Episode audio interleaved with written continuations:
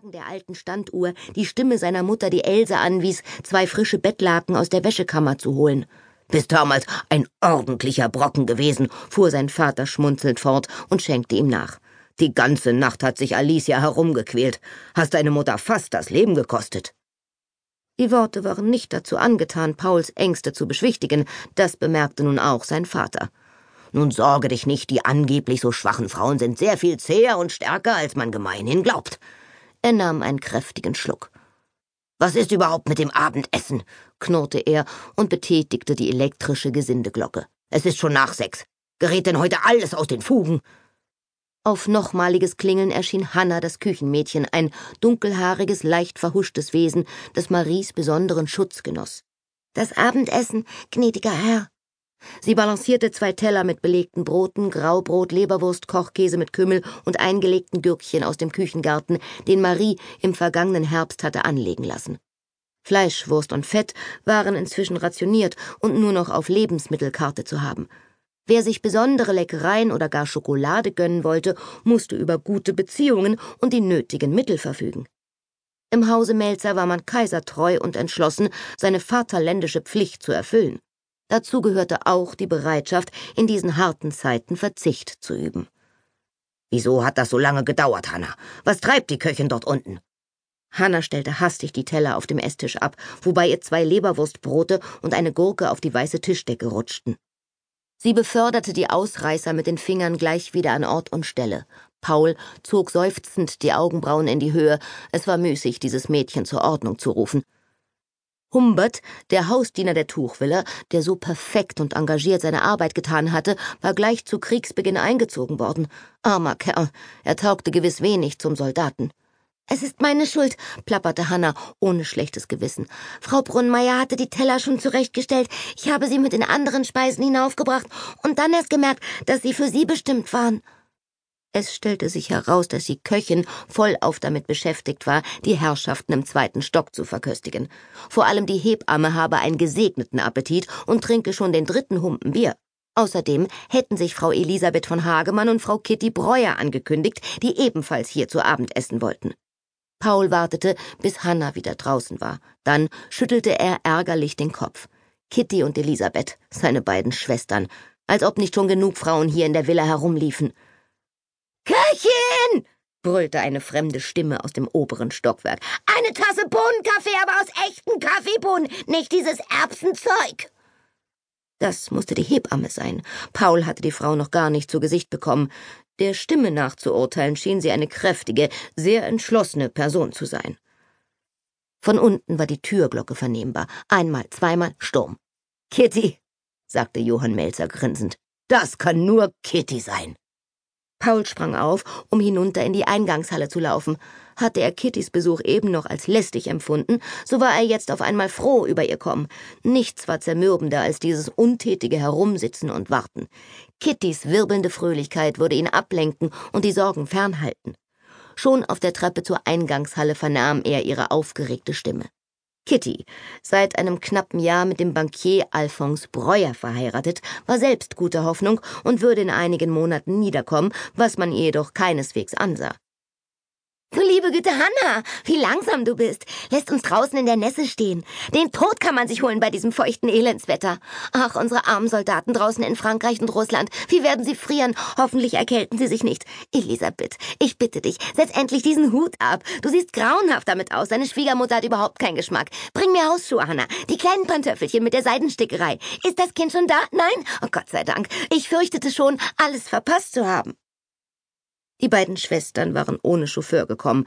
Vermutlich hatte Elisabeth den Wagen gefahren, da Kitty bisher keine Anstalten gemacht hatte, das Autofahren zu erlernen. Es war auch unnötig, da das Bankhaus Breuer über mehrere Automobile und einen Chauffeur verfügte. Während Kitty bereits Mantel, Hut und Schuhe ausgezogen hatte, stand Elisabeth noch vor dem ovalen Empirspiegel und besah sich mit beleidigter Schmerzensmiene. Kitty konnte bei all ihrer Unbefangenheit mitunter recht herzlos sein, dachte Paul. Laut rief er, ich finde, dass dir der Hut sehr gut steht, Lisa. Er macht dich. Weiter kam er nicht, denn Kitty hatte sich ihm an den Hals geworfen, küsste ihn auf beide Wangen und nannte ihn ihren armen, armen Paulemann. Ich weiß doch, wie schrecklich sich die werdenden Väter anstellen, kicherte sie. Nun ja, Sie haben Ihre Schuldigkeit getan und sind überflüssig. Was nun kommt, ist unsere Sache, nicht wahr, Lisa? Was will ein Mann mit einem Säugling anfangen? Kann er ihn stillen? Füttern? Wiegen? Gar nichts kann er. Jetzt mach mal einen Punkt, Schwesterlein, rief Paul lachend.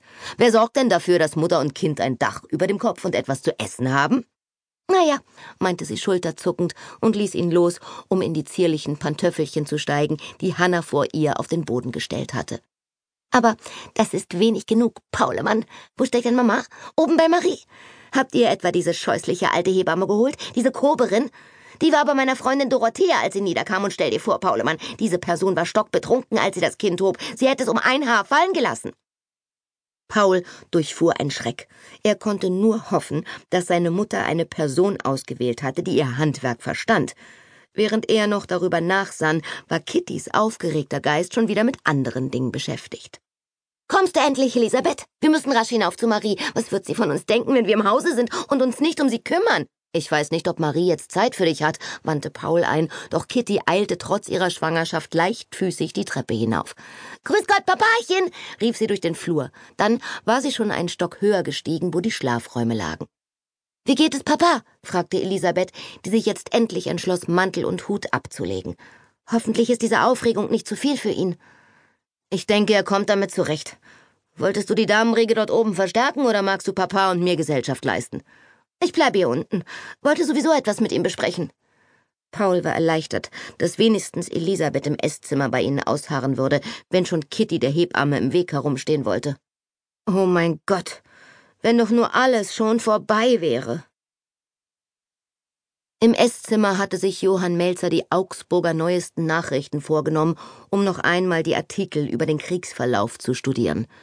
Wenn man den enthusiastischen Berichten glauben wollte, dann war Russland schon so gut wie besiegt, und mit den Franzosen würde man auch bald fertig sein. Aber inzwischen war das dritte Kriegsjahr angebrochen, und Johann Melzer war trotz großer Kaisertreue auch Realist und somit Skeptiker.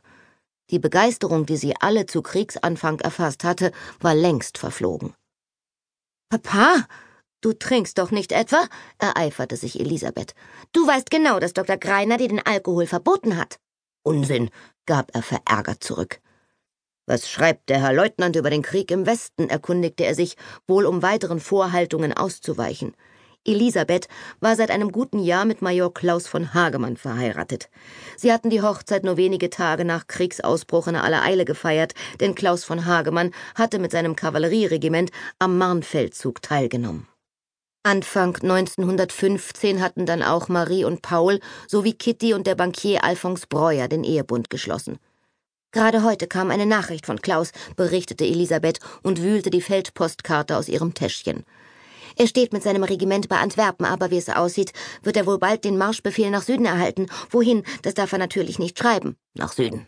Aha, knurrte Johann Melzer. Und dir? Geht es weiterhin gut? Elisabeth errötete unter dem aufmerksamen Blick ihres Vaters.